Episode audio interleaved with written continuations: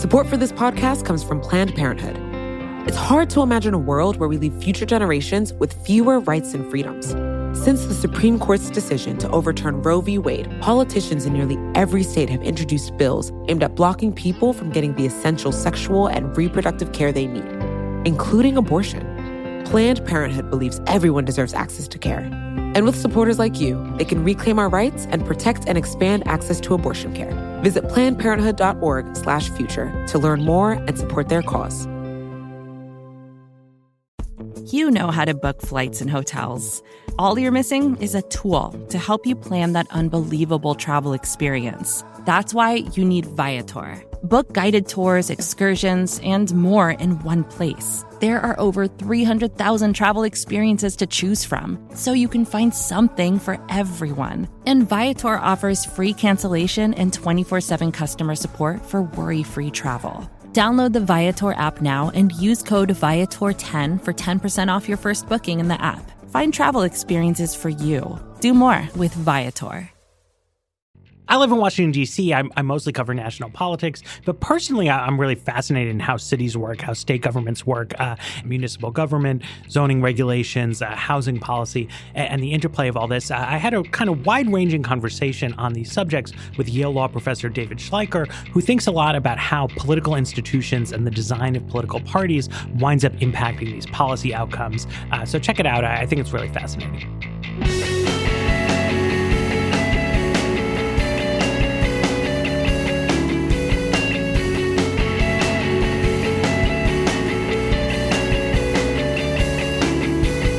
Hello, welcome to another episode of the Weeds on the Vox Media Podcast Network. I'm Matthew Yglesias. Uh, joining me today, we have David Schleicher. He's a professor of law at Yale Law School. Um, you've got got wide ranging interests, uh, but but I think a, a, lot of your work is on the question of sort of how does local and state government work in the American system, and you know I think maybe one way into this is like a take people have all the time is that like well we should be paying more attention to what happens in state and local government.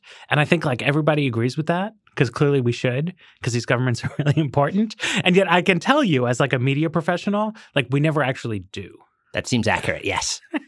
and like, why is that? Like, is it are are we all idiots or maybe I don't know. No, it's a uh, it's uh, I, why don't you pay more attention to state and local government? I mean, I think part of it is that you have limited resources, and in fact, many things that are quite interesting are federal, and so issues of war and peace, issues of monetary policy, issues of Keynesian stimulus, Medicare are kind of off the local agenda. And so if you only have limited attention span, it's not crazy to think that you would focus on national politics. Also, covering local politics requires actually knowing things about places and frequently being there. And if you're going to be in Washington, it's a little a little more difficult to do those things. Um, but I mean, I think more broadly, the way to take this is that covering local politics, even state local, frequently requires to have media institutions that are in those places. And a lot of the things I write about about the decline of state and local elections representing local preference um, is uh, one one of the key stories is about the decline of state and local media, um, right. which was a product of a particular economy that doesn't necessarily exist anymore. So, so people get so you have national media outlets. I mean, whether it's Vox, it's Fox News, whatever it is,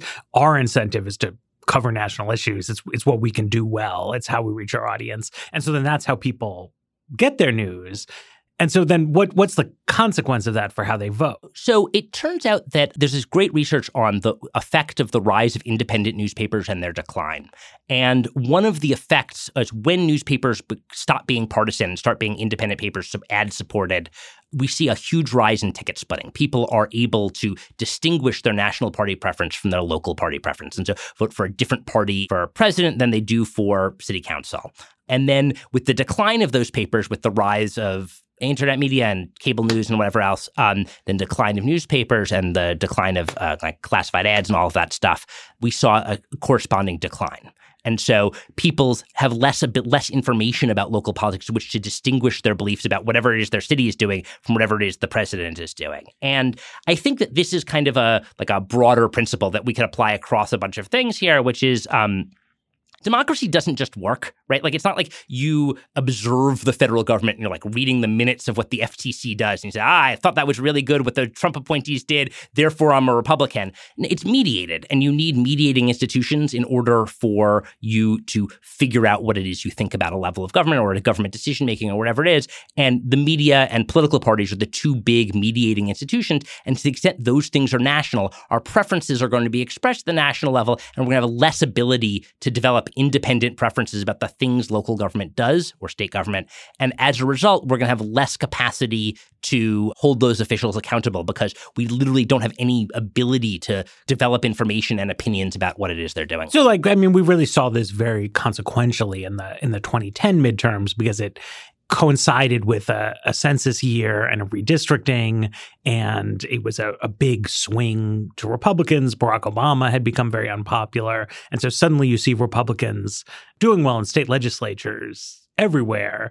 And that's, I think, not because people made a fine grained assessment of incumbent Democratic Party state senators, like independently in hundreds of different races. And we're all like, oh, yeah, I'm, I'm sick of this guy. Yeah. So it turns out that the correlation between congressional vote and state legislative vote is about 95% now. So it's like people are just like using their national party preference in state legislative races. And this is even goes down to how we actually cover it. So when you read the Washington Post coverage of the Virginia state legislative elections in uh, 2017, they say Virginia gives black eye to Trump as if the people who were actually running for office and what they'd done in office was completely irrelevant. And this is a, a broader phenomenon that political scientists call second order elections, which you develop a level of, of preference about one level of government, be it like the president of the United States or Congress or whatever, and you apply that in another election and it, with paying no attention to what that government does. And so this theory was developed to talk about European Parliament elections, mm-hmm. which are basically usually usually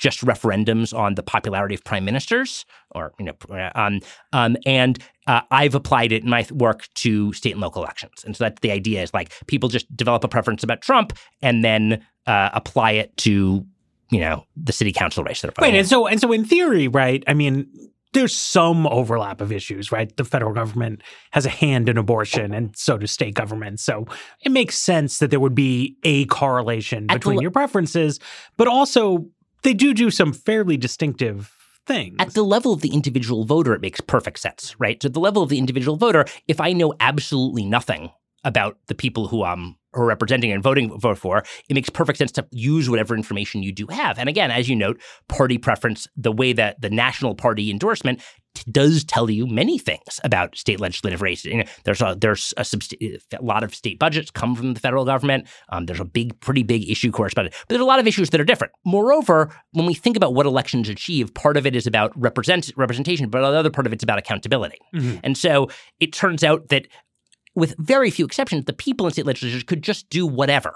And it wouldn't matter whether their party was reelected. Again, I don't want to go. You shouldn't go too far with an absolute statement. Like again, you can do things that will imperil yourself. Like when Kansas kind of really, really radically uh, slashed its taxes and destroyed its government a little bit. Like there was a voter response um, uh, the, that it was specific to Kansas, um, but it's you know, you can go pretty close to that. Right. It's pretty weak, is what you're saying. There's not a lot of specific focus on did this group of people do their actual job well, so much as there is like, I'm mad at Trump's tweets. I'm upset about the performance of the Obama economy. So and toss them. And this has really big implications for policy. So one is that you that voters get a weird set of choices. They don't get things that are aimed at the median voter of their state. You get political parties in each state that are radically far away from one another, mm-hmm. and that's a weird. Even if you are an informed voter, it's a weird choice to have to make because they're not competing for a majority of residents. Um, you also get a situation in which many states and many cities, one party go- you get one party governance, and the result of that is that voters in primaries and interest groups end up dominating things. And so the Massachusetts legislature has been 90 10 Democrats, give or take, for 100 years. Mm-hmm. Who determines who wins things? It's the, the 11 people who show up in state legislative primary elections. Right. Um, and that is heavily biased towards a particular population of high information, usually home owning voters. Right. So, you know, so you're, you're a law professor. We, we were talking a little bit before the show about, uh, you know, legal scholarship's tendency to to roam sometimes. Um, but I mean, this actually connects to some you know, very important basic ways that we think about the constitutional order, right? Because a, a sort of typical rhetoric in America is to talk about state government in a sort of idealized way that it's maybe closer to the people or that these are laboratories of democracy. But the presumption of all of that is that some is that the people are paying attention. Exactly right, and the the presumption to make it closer to the people, uh, it is obviously a lower level of government, and therefore, right, it's literally closer, literally closer. I mean, that's important, right? You're in a state like New Hampshire, one out of every 400 people is a state legislator. Mm-hmm. That's like not actually accurate, but you know, there are 400 rep- members of the represent- House of Representatives. It's very uh, on the other hand, um, the this is where theory uh, kind of needs to deal with institutions. And so you see in supreme court opinions in this like it's closer to the people and therefore it's worth the trade-off of not having national government with its greater expertise and ability to do cross transfer money cross places. To do things it's worth it because you get more specified preferences. People can sort between them. They can move if they want to. And you get this laboratories of democracy stuff. But that is premised in fact on like state democracy working and local democracy working.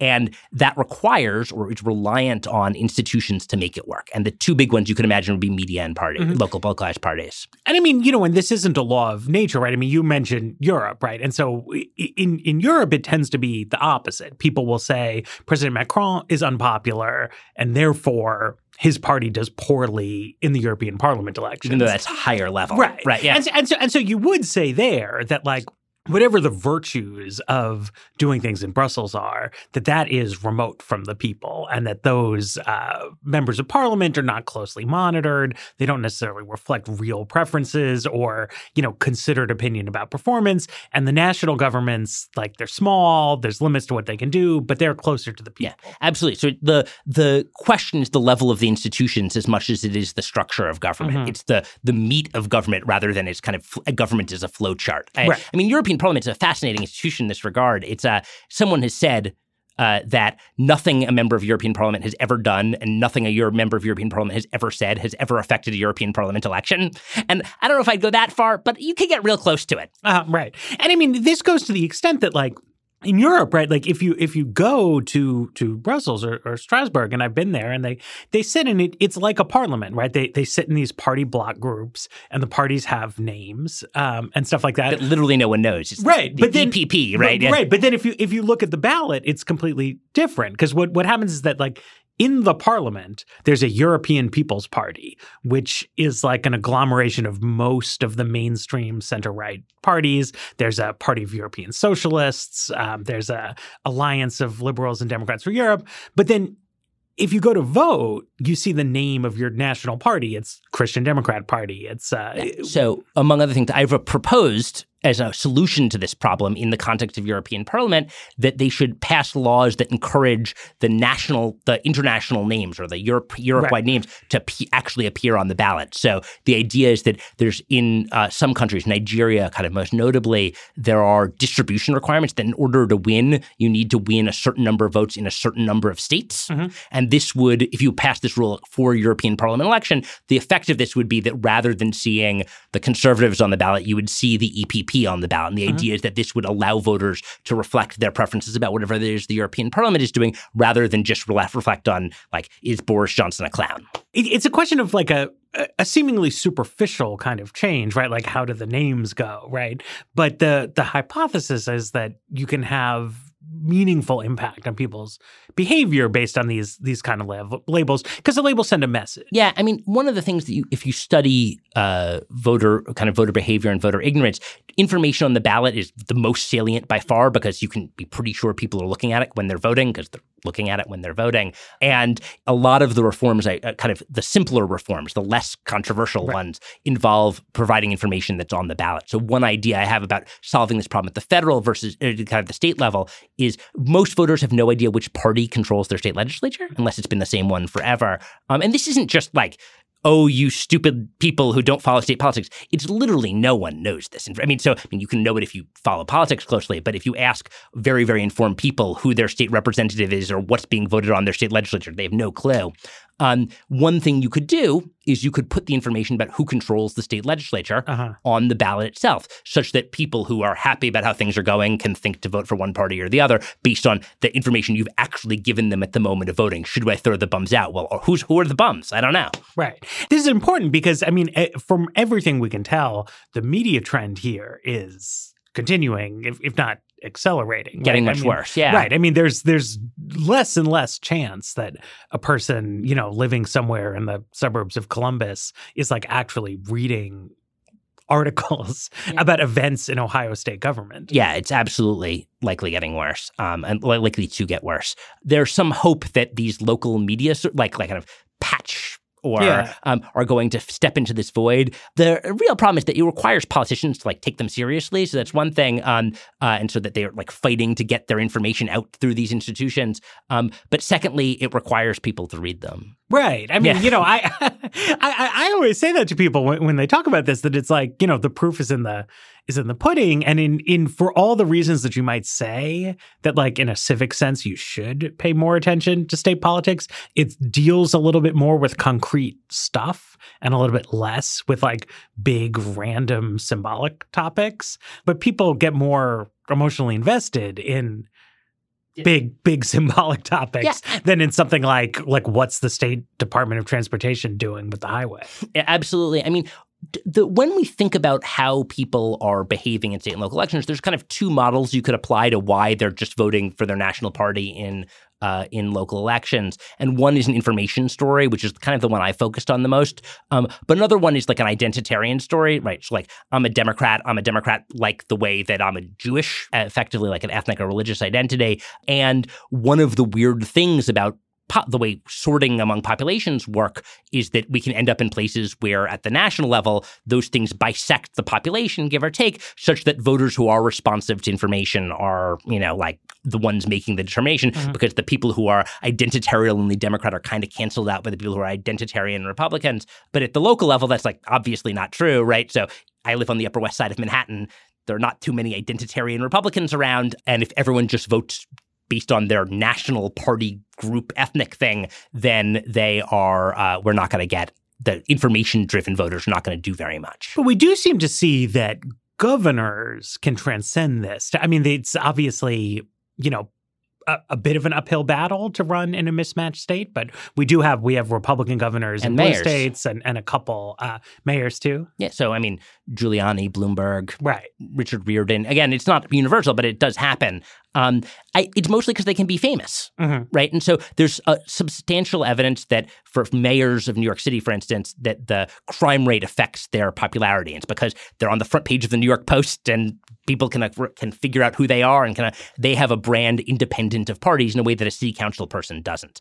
Um, the amazing thing is that even where you have a popular mayor, it doesn't go down the level. In one of my papers, I have this story of this guy named Joel Zinberg who was a running on the Upper East Side of Manhattan and running for city council the same year Bloomberg was about to get 80% of the vote in his Mhm. district. Just it's the Upper he's going to dominate. And Zinberg is one of these like perfect resume guys. He's got he's a law degree, he's a doctor, he's he was endorsed by all the newspapers and his platform was I'm going to do whatever Bloomberg does. Mhm. And he got exactly the same percentage of the vote as George Bush got in the district. Uh-huh. People had no clue. But uh, mayors and governors can break out of this to some degree. And one implication of that is that we ought to give more power to mayors and governors vis a vis legislatures than we might at the national level. Right. I mean, because this is another sort of constitutional nostrum in America that, like, the legislative branch is more democratic and that the executive is I, I mean i feel like in in a lot of the at least the rhetoric of this right it's like the executive is conceptualized as like might be the king of england right? And then the legislature because it's they're they're working in an 18th century context where like the king has real executive power and then he's checked by the parliament and a lot of that carries over sort of implicitly It goes even more dramatic as we go down, right? So we break the, the federal level, we have one executive. Mhm. Um, but as you go down to state and local governments, we have millions of people exe- exercising ex- executive authority. We directly elect them. So in Michigan, you're voting for university trustees. Mhm. And, you know, like in Texas, there's the railroad commissioner, but it doesn't do railroad. It's very confusing stuff. Um, but we split up executive authority as we go down. If you think at the county level, usually the most important important official at the county isn't the county executive, but it's the district attorney. Right. right. And so we actually divide power, executive authority, as we go down levels of government. Um, when based on what voters are able to do, would, the opposite would make sense. It may make sense to directly elect the attorney general of the United States. I don't know, but it makes more sense perhaps than it does to directly elect the DA, and rather than having the county executive appoint. appoint Right. So it's like we have at least to the extent that people know anything about anything, pretty good reason to believe that in state government they know who their governor is. There's a demonstrated ability to say, look, I'm a Democrat, but I like Charlie Baker. Right. And so perhaps you should concentrate like a lot of authority in that office. And states do. I mean, governors. It varies a lot by place, but that state there has been a trend towards doing this. I think responsive to almost to these exact trends. Um, giving power to governors is obviously not a complete solution, but voters are pretty good with governors. So there's this really neat Justin Wolfers paper that shows that uh, um, voters are not completely when there's a state specific a, a economic shock that hits a state um, uh, but also hits everyone else. Voters are able to not completely say, well, hey, things are only going well in Oklahoma because oil prices are up, but they're able to do it a little. Uh-huh. And Wolfers notes that they're about as good at doing this as corporate boards are at figuring out whether CEOs are doing well or whether the market's just doing well. Right. But you, you do see also a, a contrary trend, right? I mean, this is part of everything becoming partisan in America, right? Where um, Roy Cooper in North Carolina and now Tony Evers in Wisconsin have both gone through the experience of they win an election, uh, but state legislative districts are highly gerrymandered. So Republicans in, in Wisconsin, the Democratic uh, candidates won most votes, but the Republican candidates won most seats. And so what they immediately moved to do in the lame duck is start reducing gubernatorial powers. Absolutely. And I suspect you'll see more of that also, right? So that as you see these strong splits between uh, the state legislature and the governor, that you're going to see these constitutional fights. Right. I mean, so is there is there any way to because like this makes a lot of sense as a sort of abstract process reform, right? But precisely because the legislatures are more entrenched and less accountable, it seems challenging to imagine a circumstance that actually makes them give up power. So in, in those states where you have that dynamic, then yeah, that's probably true. Uh, on the other hand, um, uh, it's not clear that legislatures regularly or always or universally are engaged in what some people call empire building. Like it's not that, that there's a belief, talk about 18th century beliefs, uh, belief in Madison, everything that institutions are seeking to maximize their individual power. Um, but at the individual level, that seems not true. So Daryl Levinson has this really nice paper where he shows that, well, look, if you look at the level, say, take Congress versus the president, individual Congress people don't maximize the power of Congress. They frequently want to maximize the power of the executive if the executive is from the same party or they want to avoid blame or they'd rather be on vacation or whatever it is. And so it's not implausible to imagine that there will be in, that there will be situations in which this uh, kind of increasing executive authority could take place um, for a whole variety of reasons. That's interesting. I, I, let's let's take a break here, and then I then I want to talk about cities where, where some of this gets even more intense. Support for the Weeds comes from Not Another Politics podcast from the Harris School of Public Policy. With the constant news cycle, there's a lot of noise out there. Opinions are plastered all over social media, pundits are throwing out hot takes without any sort of context, and it's only getting worse as we dive farther into election season. We know that if you're listening to us at The Weeds, you're looking to cut through all this. And if you like this show, you might like Not Another Politics podcast. Not Another Politics podcast is produced by the University of Chicago Harris School of Public Policy. They want to take a research and data approach to analyzing hot button issues and offer perspectives that go beyond the headlines. They cover a wide variety of topics in their episodes, but a few recent episodes that you can listen to include a deep dive into why women are underrepresented in US politics or whether or not we can believe political surveys. You can listen and subscribe today at harris.uchicago.edu slash NAP. That's N-A-P-P.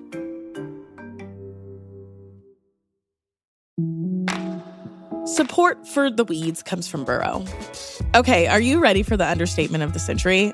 Buying furniture can be frustrating. You end up visiting a bunch of stores searching aimlessly for the right pieces to match your home, then spend hours trying to get those pieces together, or together again if you got it wrong the first time. And that's even if you were able to get it through the door. Burrow is a furniture company that wants to make the whole thing easier. Burrow's new Dune line features a contemporary yet timeless look inspired by the craftsmanship of classic mid century construction. If you're looking to bring a sense of luxury, comfort, and durability to your outdoor spaces, you might want to consider Burrow. Like all of Burrow's pieces, they offer easy assembly and disassembly so you can move or store them away as needed. Not only that, they ship straight to your door for free. Listeners of The Weeds can get 15% off their first order at burrow.com slash weeds. That's burrow, B-U-R-R-O-W dot com slash weeds for 15% off. burrow.com slash weeds. Part of the big, like, sorting out of partisanship in America has become that, like, people who live in cities are all Democrats everywhere. And so then that means that local government in I, I, think like every major American city is just overwhelmingly dominated by Democratic elected officials. And that then means that as you say, right, like the most important information is, is the information that's on the ballot. But in effect, like the ballots are totally uninformative. Well, so frequently they're actually, we've even gotten rid of the fact that they're Democrats. So most local elections are formally nonpartisan, even though everyone's a Democrat in uh-huh. most of these cities anyway. I mean, not every city in the country, think of the small towns or whatever, but in big cities, that's the case. And the voters in primaries are uh, very heavily uh, the people who show up are going to be very non-represented and not very representative of the uh, broader population.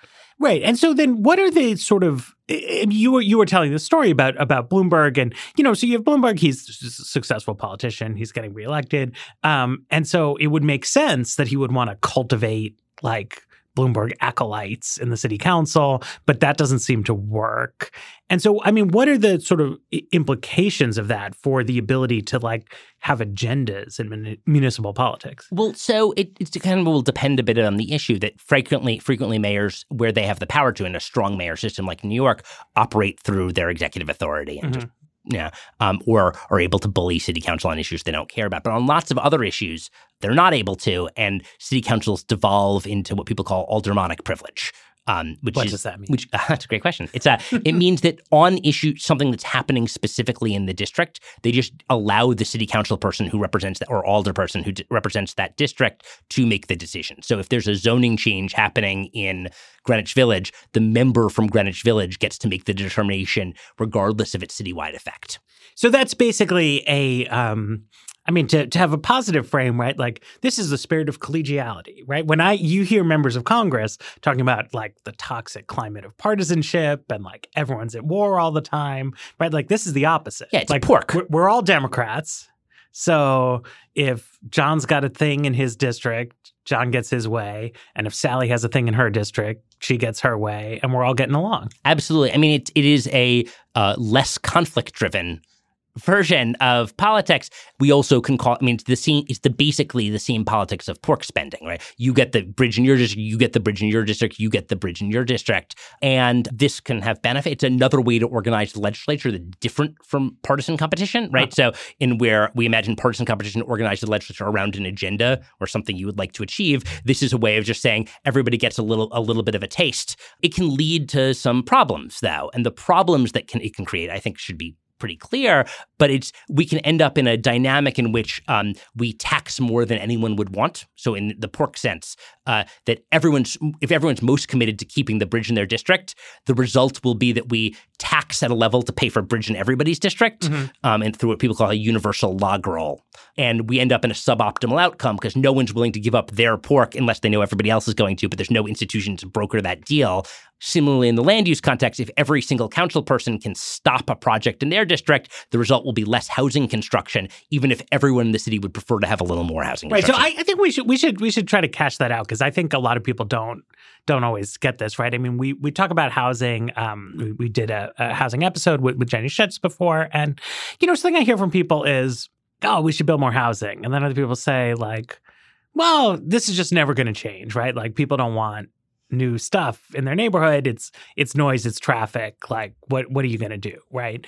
But your point is it, it doesn't the decision doesn't have to be made on the basis of what do i want in my neighborhood right? Like in theory you could have an agenda that was like citywide there's going to be some more stuff in every neighborhood. And that means, yes, there will be more traffic in your neighborhood, but also you rattle off some big list of benefits that would exist. Economic growth, lower housing prices. Yeah, whatever. Um, two things. One is that you might imagine that that fits everybody's interests in the sense that I might, when we say not in my backyard, you're kind of implicitly saying it would be okay if it was in somebody else's right. backyard, but not in my backyard. And I'm willing, might be willing to make a deal across those issues. Um, and there's a lot of evidence that this actually describes at least renters' preferences. So Michael Hankinson has shown that renters, homeowners are a little different, but renters particularly are will. That's the way their preferences are structured. They're like still skeptical about things in their neighborhood, but they might be willing to make a deal if it, there was a little bit in everybody's district. Mm-hmm. Or there was, and so one thing I've proposed is we should structure decision making to access those preferences rather than other preferences, which are we should have something I call a zoning budget. Mm-hmm. That every, we decide how much housing we want and then you structurally make it such that until that number is achieved, you can't downzone, or there's a faster process for getting projects approved. And the specifics you can go into if you're interested. But the idea is that we want politics operating at the policymaking determination. How much housing do we need? Not at the level of I got to keep mine for my neighborhood. Well, because like you, you know, you were talking about about pork spending and how that can that can go up too high. But then the the converse of that, right, is that we do like set the sales tax rate across the unit. Right? right? If you could get a special lower rate in your district, like everybody would push for that, but you just can't, right? Like institutionally and structurally, you can say we should have lower taxes, but then you have to write a budget in which that works. Yeah, and on top of it, the making the decision at the citywide level or at the budget level or at the statewide level, depending on whatever you're talking about, um, it activates different interest groups. If a proposal to build a new housing project in just one neighborhood comes, the people who should be in favor of more housing, who are basically employers and municipal unions, aren't activated. Because like an empl- what JP Morgan in New York cares about in housing politics is they would like there to be a lot more housing because then it could pay its workers less and get the, they'd have the same real wage. If you make the level at the level of one neighborhood, like, well, JP Morgan doesn't care. It's too small an issue. Whereas the people in that neighborhood care a lot. If you make the decision at the level of the citywide or the na- statewide, then employers are activated in politics, where neighbors may be slightly deactivated in the mm-hmm. sense that they um, you know, they don't know if the project's coming in their neighborhood or somebody else's neighborhood, or it's not an aggressive attack on their neighborhood. And so the procedural choice not only uh, activates citywide preferences versus just local preferences, but gets different players involved. Right, and so we saw this in in California, right? I mean, ultimately, uh, Scott Wiener's upzoning bill it did didn't pass, but it got uh, a number of state legislators were for it, and critically, you started to see uh, major state labor unions were for it, and employers, and employers, and they wouldn't. This is the kind of groups that wouldn't weigh in at like a community meeting.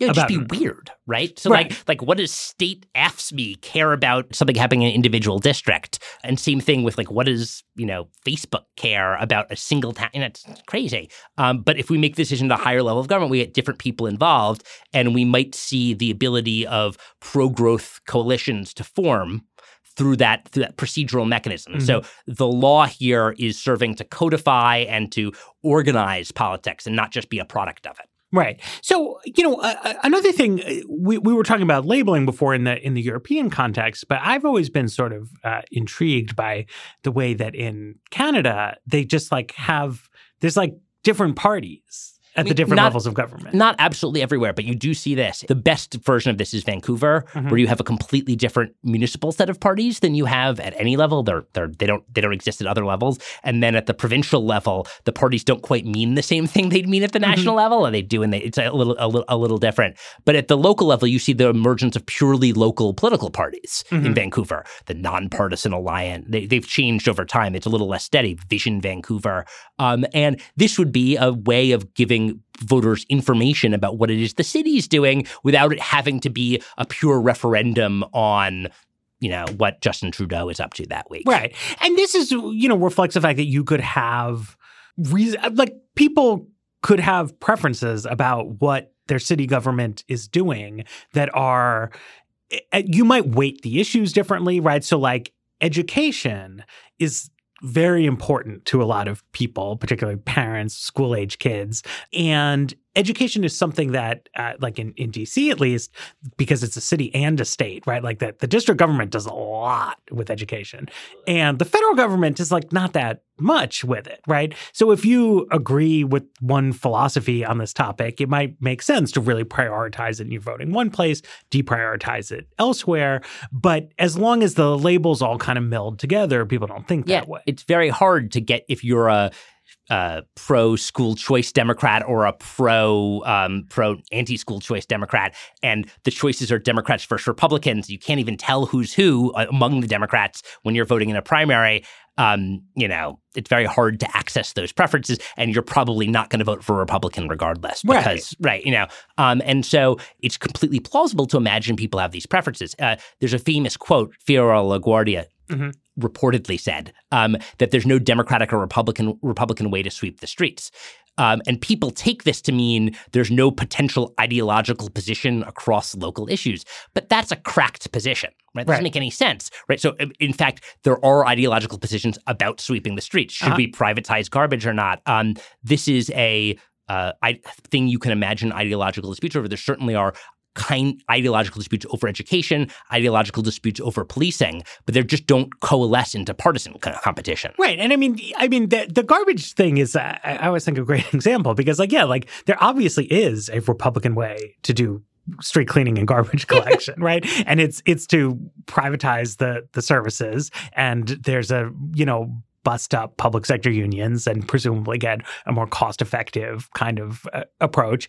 And it shows up in the fact that like so much more of the content of local government, because this is where I think like LaGuardia has it right, is that so much more of the content of local government is the direct provision of things, right? Whereas the federal government, uh, with the important exception of the military, is like not that many like boots on the ground. Yeah. No, most um, government employees in America are employees of local governments. And most things that get built get built by state and local governments. It's that's has always been the case and is still the case the kind of one form of criticism that comes of this theory is Paul Peterson's the academic, but uh, the idea is that uh, uh, mobile capital means that local government doesn't have a lot of capacity to make decisions. They're just going to go if they if they do something that mobile capital doesn't like, then mobile capital will just leave. And uh, this is a belief that people have. It seems to me um, unsupported by the evidence. So cities do all sorts of stuff that mobile capital doesn't like. So New York City has a very high income tax. Um, it's not like mobile mobile rich residents have said, "Nah, New York City not going to live there." Um, uh, cities cities because of agglomeration economies are quite sticky, and so they have capacity to make decisions. And because they have capacity to make decisions, they can have a, there's a politics around what it is they do. Right. And let's actually take another break, and then I, I want to talk more about this mobility because it's crucial. You were phrasing this in terms of mobile capital, which I feel is almost like conspiratorial, right? Yeah, but, creepy. But, yeah, but, but, there's also just you know the basic idea of um, what's it called, Tiebout uh, sorting, sorting, right? So that's like, well, maybe we shouldn't worry so much about like does local government work because people just pick where they you know you you move right? So so you're, you're voting with your feet so there's not going to be a problem here. So it's like if people are living in boston then by definition they're happy with that. And if they weren't happy like they'd live in worcester. This strikes me as just wrong. Um, it's not that people there isn't some sorting around public policy, but that there's a trade-off because people choose both public policies and other things they like about places. And it turns out that living in Los Angeles is very nice, or living in Santa Monica is very nice. And people, when they move to Santa Monica, may be choosing the beach, or they may be choosing the public policies. Um, it seems more likely to me they're choosing the beach, but you know, uh, your mileage may vary. I've argued that there is a trade-off between sorting, the efficiency of sorting, and the efficiency of choosing the other things in your life, what people call agglomeration, the benefits of density, that by conditioning public policy on where you are physically, we are basically taxing your ability to choose where you would like to live other than public policies. Yeah, and there's also, I mean, th- there's a difference between sort of suburbs and cities in this regard, right? So it's like if you like work for the federal government, you work in politics, you want to be in the DC area, and you like sincerely, in a completely wholehearted way, like want to live in a single family neighborhood on like a, a random cul-de-sac. Um, you have like a bunch of different jurisdictions that, broadly speaking, fit that model. Absolutely, and we there's a lot of evidence that among those jurisdictions, tax increases are punished um, by low, reduced housing prices, and school quality is rewarded. Right. So it so it works, right? Because it's like the suburb is this kind of like generic commodity product, right? Like we we produce a lot of them. They're cut across jurisdictions. But if you if you like living in the city, Don't Like, have a lot of choices. there's only one city. Right. Um, I mean, it wor- the suburbs thing. It works until it doesn't. Right. So Uh-huh. it works except that where we have a limit on the number of them. Right. Or, you know that Right. that inner ring suburbs. There's there is in fact a limit. to the number of people who can live there is limited, um, particularly when they res- restrict housing construction as much as they do. Um, uh, but yes, for cities, your choices are much more limited, and this has pretty dramatic effects. So one implication is that if democracy isn't working very well, then your ability to choose your policies if you're an urban person is way lower than your ability to choose your policies if you're a suburban person. Right. And then there's like, it sort of compounds, right? Because you have like metro economies are built around their central cities, but neither the democratic institutions nor the sorting institutions actually function that well. And it, it seems to me, I mean, that's a more perhaps profound problem than it's always given credit for. That like everybody, whether you like you know, like hipster neighborhoods or not, right? It would be in your interest to have cities be well governed. a functioning center city. Yeah, there's a lot of evidence that the quality of center city institutions has pretty big effects on even suburban property values, Mhm, right? So, mhm. like, if the center city economy is doing well, or if the center economy has good institutions like good universities, good museums, it's a big effect on your life, no matter where you live in it, because you Mhm. go there, you use them, whatever it is. But the political system we've developed is not well suited to achieve nece- necessarily well su- well suited to achieving those things. Yeah, I mean, this is something, you know, post Trump 2016, we all have to talk about Midwestern swing states all the time. And, you know, I mean, this is something I, I, I think about a lot with regard to Michigan and Wisconsin in particular, that, you know, these are states whose like biggest cities have reached a fairly dismal kind of state and some of that is precisely because of the like indifference and hostility of like white flight suburban voters but like ultimately there's a price to be paid for that Absolutely. I mean, there's a price. I mean, thinking about the national political implications is a is, a, Right. is another step. But like, there is certainly a effect on the kind of li- life in these places, right? And so it's also it's. I mean, I'd also say that the uh, effect on whether the Detroit metro region is economically successful of having not so great uh, having the let's just say the problems created by um uh, uh the the difficulties of local democracy and the difficulties of sorting for center cities is you know like real whether it's determinative is another question right Sure. so like it's also like the auto industry moved around you know like Right. that kind of you know so it's a um it is a real problem I mean, it's precisely because it's not determinative, right? It's like cities have limited ability to control their own destiny. So whether the democratic institutions encourage them to respond intelligently to these shocks, like makes a big difference in whether or not they actually do, right? And, it makes a really big difference in other places also, right? So, like the absence of democratic institutions that are likely to be accommodative of growth in rich regions Mhm. has really big effects on both rich regions and poorer regions, right? Mhm, so that it's like the ability of people to move to San Francisco Mhm. is limited because of both its the sub, the way its sub, suburban jurisdictions work, the way its center city works, and this has big effects on the national economy. How big? It's a big, big debate among economists, but it's a quite big, and it has the um, the effect of kind of messing up a lot of what we imagined the way we imagined a federal system works. So through 1970, we kind of had this idea of what people call conver- the convergence hypothesis that people that st- the poor state and the richest state would get closer together for two reasons. One is poor people would move from poor states to rich states in order to find work, and the other one is that capital, like you know, factories would move to places where they could hire people who uh, get, would be paid less, Right. and the effect would be convergence. Um, but the and it happened. it happened until 1970, 1980, depending on when you measure, and now it's not happening. And one major reason for this is that our state and local politics is organized to um, exclude in our rich regions, and you know, uh, we're not quite able. They're not. It's not accommodative of those of those Right. trends. So, so you know, pe- people. Uh, this is something I've written about: is people don't move as much to wealthy regions as they used to. So that that depresses uh, convergence. But but something you've also written about is that there's there's aspects of policy that make it hard to leave declining regions. Yeah, so there there are limits on moving in that there are be even so the one you and I have both written about is, is zoning, um, Right. uh, but it's other things like occupational licensing regimes make it hard to move between places. Um, but leaving is also quite difficult. So you often lose your benefits when you leave um, because of difference, either because of it's like operationally difficult, um, or because it's um, the laws are different. You want to move to Texas, but Texas has lower benefits. Um, there are all sorts of things that make leaving hard, um, in addition to make moving in good or Mhm. easy. And so the result is I've written we're stuck, which Mhm. is that we've created all sorts of barriers both on the entry and exit side for moving to jobs. And this has pretty big macroeconomic implications. So the one that is most focused on is the d- kind of direct effect on wealth, Mhm. right? So like if you live in Detroit and could move to San Francisco, you would be paid more, and that has a big effect on wealth. But it's a big effect on other things also. So one is monetary policy, Mhm. right? So it's harder for the Fed to do its job if there's a lot of unemployment in one place and and and not very much unemployment in the other one, because you'd be worried about inflation on one side and not on the other. This reduces the degree of what people call it's an, is the U.S. an optimal currency area. Well, if San Francisco and Detroit are really different from one another, then you know it's less less the case. It also makes federalism itself work you know work less well because we rely on states and local governments to do so much stuff.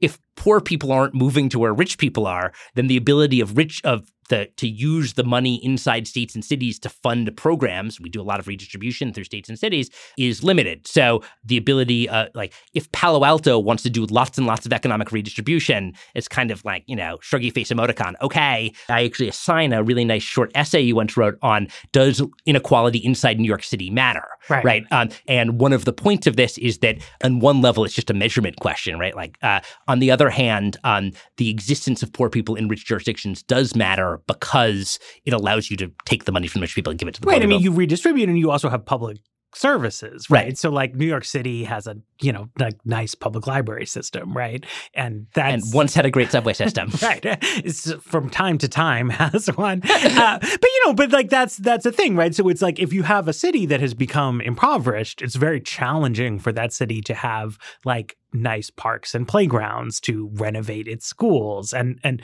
do other kinds of stuff like that that you know in uh affluent city i mean like middle class people go to the park with their kids and stuff they're not services for the poor but the poor have a particular need to have those things available they have worse private options but also their own tax base doesn't doesn't support it Yeah, absolutely. I mean, in a lot, and many local services take this form. So schools are kind of the biggest one. There's their method of redistribution, but they're not a method of redistribution because it's like a pure tax and transfer or anything. right it's like if there were no schools um and taxes were way way lower like my kid would still go to school Right. right Yes. um, Right, absolutely. And it has, but so it has this effect of being redistributive, but not through, you know, it's not like a uh, graduate income tax. right a big a big a big tax and transfer. So you mentioned licensing briefly which i think is something we have not uh, uh, broached previously on on the weeds. And like what's what's the deal? So occupational licensing is probably the in, in aggregate the single largest labor market policy we have in the United States. okay About 25% of workers need a license to work. okay Um, and so the most famous of this are doctors and lawyers. sure um, uh, who, in order to be a lawyer, you need to have a license to be a lawyer, you need to pass a bar exam. But uh, licensing regimes have kind of two effects that we can talk about. One is that they're generally the kind of a general supply constraint, Sure. right? So that uh, we we justify them because they supposedly kind of uh, assure people of quality, um, but the result is that there are fewer Right. of these people, and the effect is that that is that prices go up. Right. Um, and so the ordinary justification is like a market for lemons type Mhm. justification, which is like people would lose confidence if every time they went to hire a lawyer, it was just some weird snake oil salesman.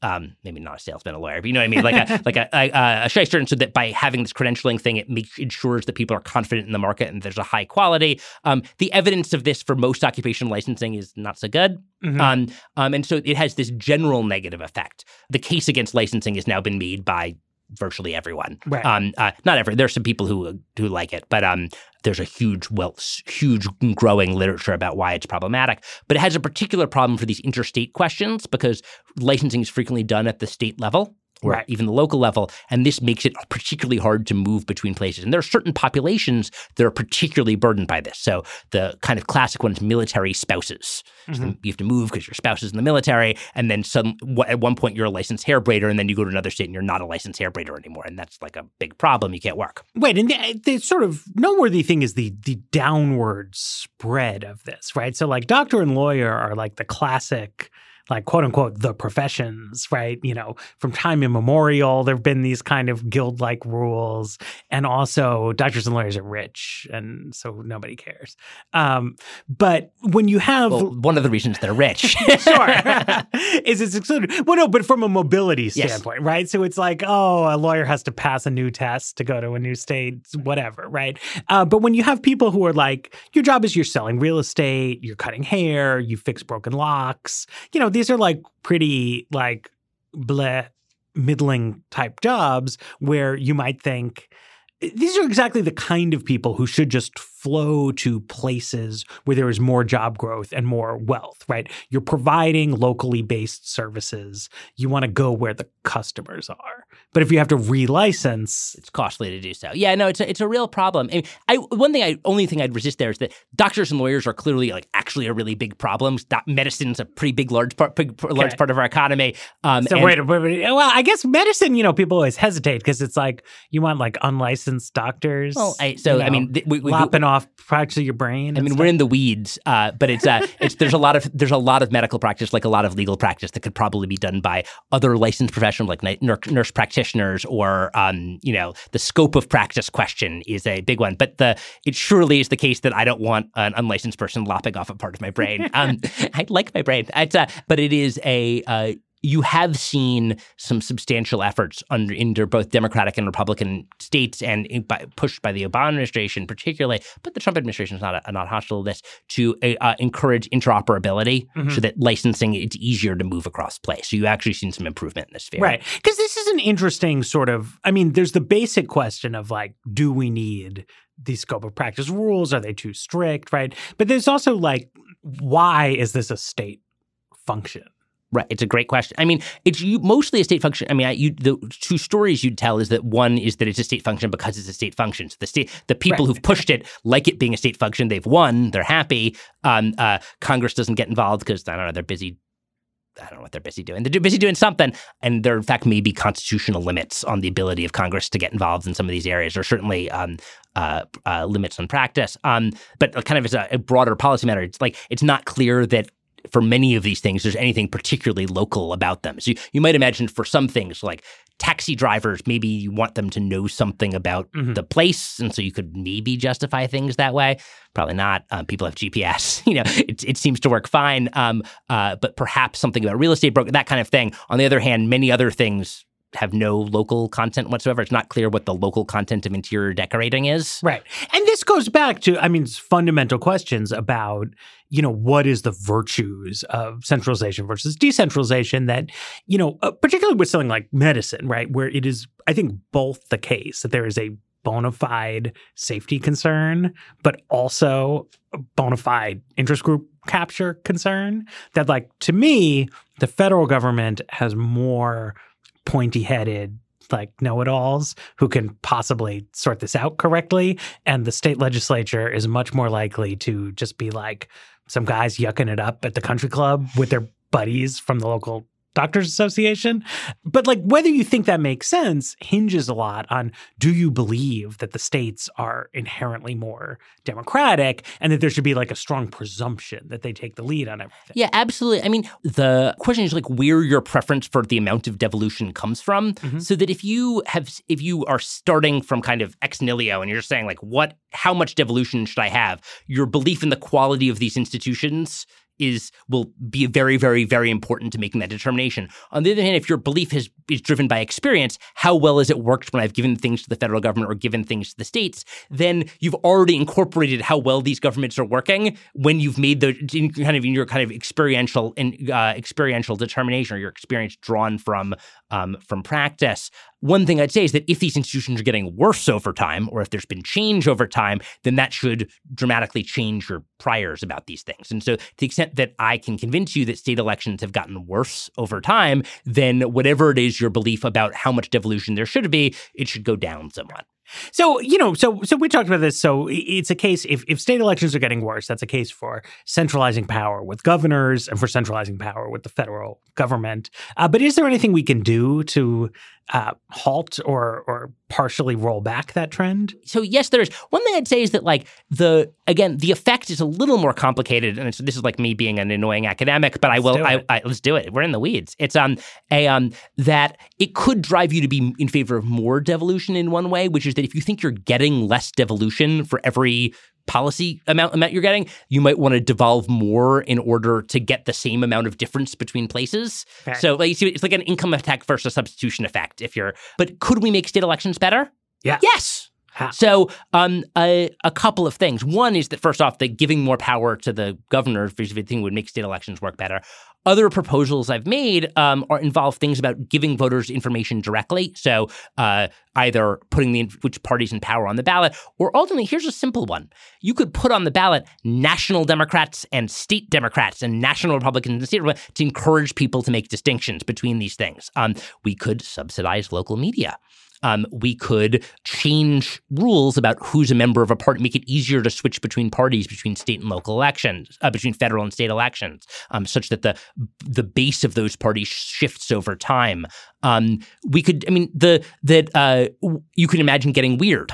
So one weird idea I've had is that in the context of nonpartisan elections, we could allow interest groups to make on-ballot endorsements, okay. so that you could see in the context of a nonpartisan election, again, it's most local elections, who does the Sierra Club endorse? Mm-hmm. Who does the uh, and who does the the National Chamber of Commerce endorse? And that you might imagine that over time this would coalesce into something like party endorsements that you could have uh, you, that in San Francisco you could see on the Demo- on the primary ballot whether the Progs or the Mods endorse the candidate, and voters will be able to uh, to uh, to, ref- to reference that when voting. And so we can imagine changing the voting process in order to facilitate local opinion to kind of improve local democracy. And the last thing I'd say about this is that like it's actually really important to do this and to think about this. Like we are a big country with lots and lots of different people, and making state and local democracy work in the context of a big diverse country where people are really different from one another is a really really really valuable thing to do because it's you know people from Rhode Island are just different from people in Texas. They have different preferences. And if we can accommodate their difference if we could develop a do- democracy that can accommodate their difference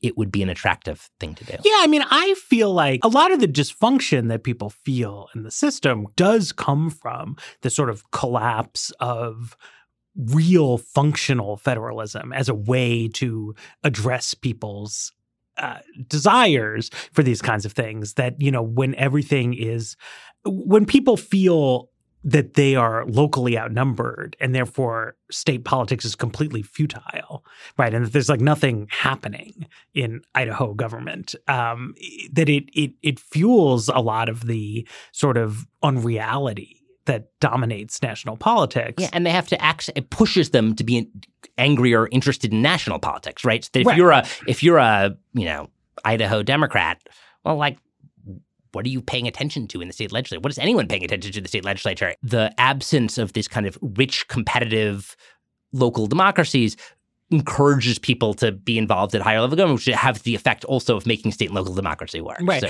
and bad, I think and I think you know we sort of talk a lot about polarization at, at Vox. You know, it is features in, in, so many of our articles. But I think something people don't always realize is that the the institutional history of the parties in America is that they used to be, in effect, national federations of state parties, and that there would be a Republican Party, Democratic Party franchise in each state, and they were actually quite different, right? And then the National Party was like a, a network Right. I mean, so it's gone back and forth over mm-hmm. time. It's not just a single unidimensional trend or anything. Um, national politics is constantly infecting look, uh, affecting like it's, it's like sure. thing, but it's certainly coming that national politics will be a big part of state politics quite frequently. So one famous example is like uh, Hamilton and Burr campaigning for state legislature when the state legislatures were choosing the electors mm-hmm. in order to affect the presidential election. Um, but yeah, absolutely. It's the nationalization of parties is a really is a uh, very consequential change,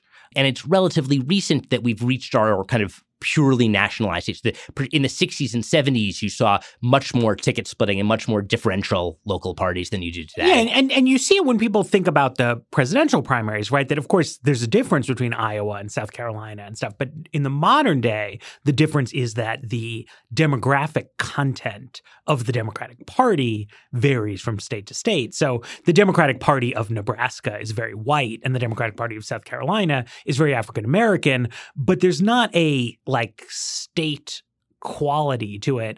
And so in fact, the like there are not that many Democrats in the all white plain states, but the ones who are there are seem are like super left wing. Yeah, absolutely right. And so the and the, it's definitely the case that the state parties you end up with these like the the California Republican Party would be like pretty comfortable in in, in Alabama, not quite, Right. but like you know like like I wouldn't be crazy. Um, uh, it's not like it's reached the median voter or anything. The um. Yeah, so I mean that's that's I mean Right. it's, You, you, you don't you don't have in California a version. You could imagine a world, and, and Arnold Schwarzenegger presented this, Yes, but for but- governors, but you not it, yeah. but, but not as an institution, like a recognizably version of the Republican Party, a business oriented, friendly to law enforcement political party that tries to be suitable to the structure of public opinion in California.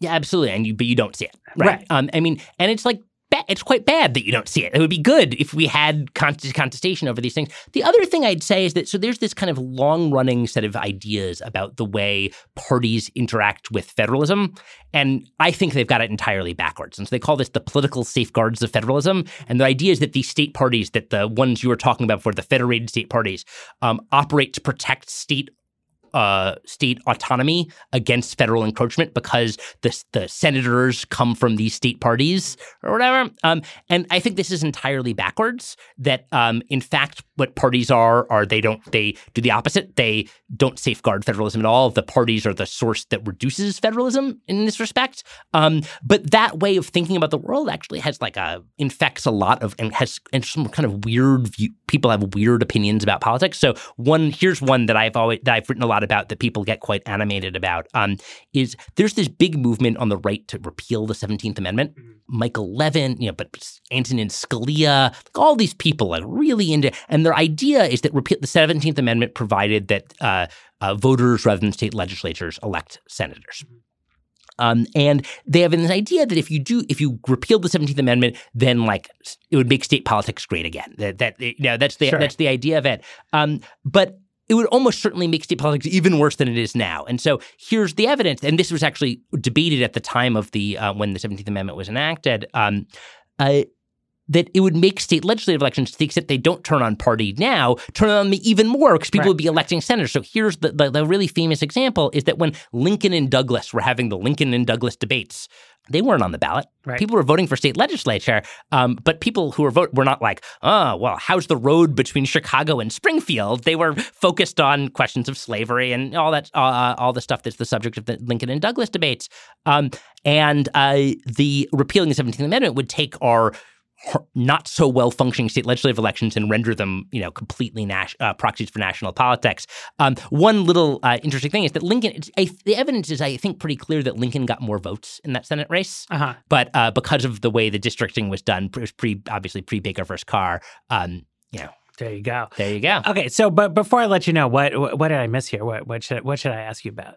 Um, what should you ask me about? It's a great question. Um, I, in fact, I was- should have been ready for it because I know you end the things with these. Uh, um, you know, I guess what I'd say is that uh, we kind of covered a lot of the field of what I um, have been working on. The one thing I'd say is that this way of thinking about politics can have pretty dramatic ways the way you look about lots of issues in politics. And so, one is that if you start thinking about the way party structure affects the way we um, the way politics operates more broadly, you can have insights into how even national politics works. And so here's an example. Um, we have a big question about why American politics is so polarized. You talk about it in Vox a lot. We, it happens everywhere. We talk about polarization all the time.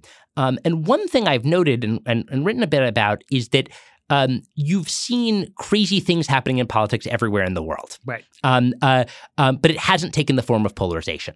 Um, and so sometimes we're just like, well, Germany's just different than the United States. They have, uh, you know, they have their own politics. We have our own politics. You know, nothing could be more American than polarization. Like you can't imagine a German Fox News. Sure. Um, on the other hand, if you think about structures and the way structures organize preferences, you might say, well, what if the exa- what's happening in Germany is exactly the same as what's happening in the United States, and what's happening in Britain is exactly the same as what's happening in, in terms of the way preferences, some, something weird happened with preferences. Um, uh, but we have different institutional structures for Right. organizing our politics. Um, and I've argued that, in fact, this actually makes a lot of sense that we've seen in countries where we never thought we'd see third parties, so Westminster systems. Um, uh, we've seen the rise of third parties everywhere. And so we have third party systems in Canada, and uh, basically Duverger's law is not true. Mhm. Um, except in the United States. And the question is like, why? What explains this? Um, and uh, I think the answer is that the uh, the openness of our political parties to contestation means that crazies.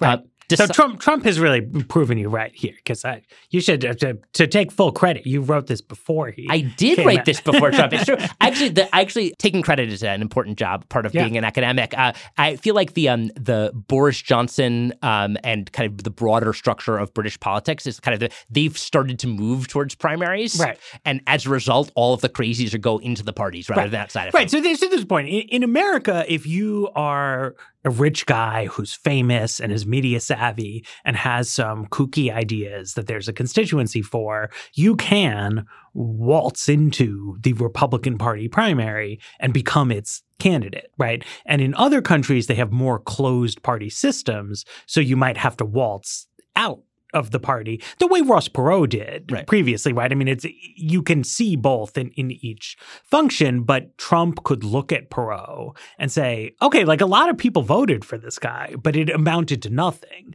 But if you take that in the tent, Right. it can be very powerful. Right. And so the wh- which one's better is actually kind of an interesting question. So I mean, uh, it's um uh, in America this creates polarization because uh, on the other hand, in other countries you get these very strong third parties, whether you have a in a PR system or in a Westminster system, and that makes democracy not work that well because you either end up getting like the the two main parties in coalition with one another, so we don't have a cont- contestation across the the kind of center point of politics, or you get situations where we don't know who the majority winner is because twenty percent of voters are voting for some third entity in the context of a Westminster system. Right. Well, I mean, it seems like you can have. Uh, I don't know. I feel like you can make a case for the American system where the parties get polarized and you get a lot of gridlock, or the German system where you get a bland centrist coalition and you get sort of gridlock.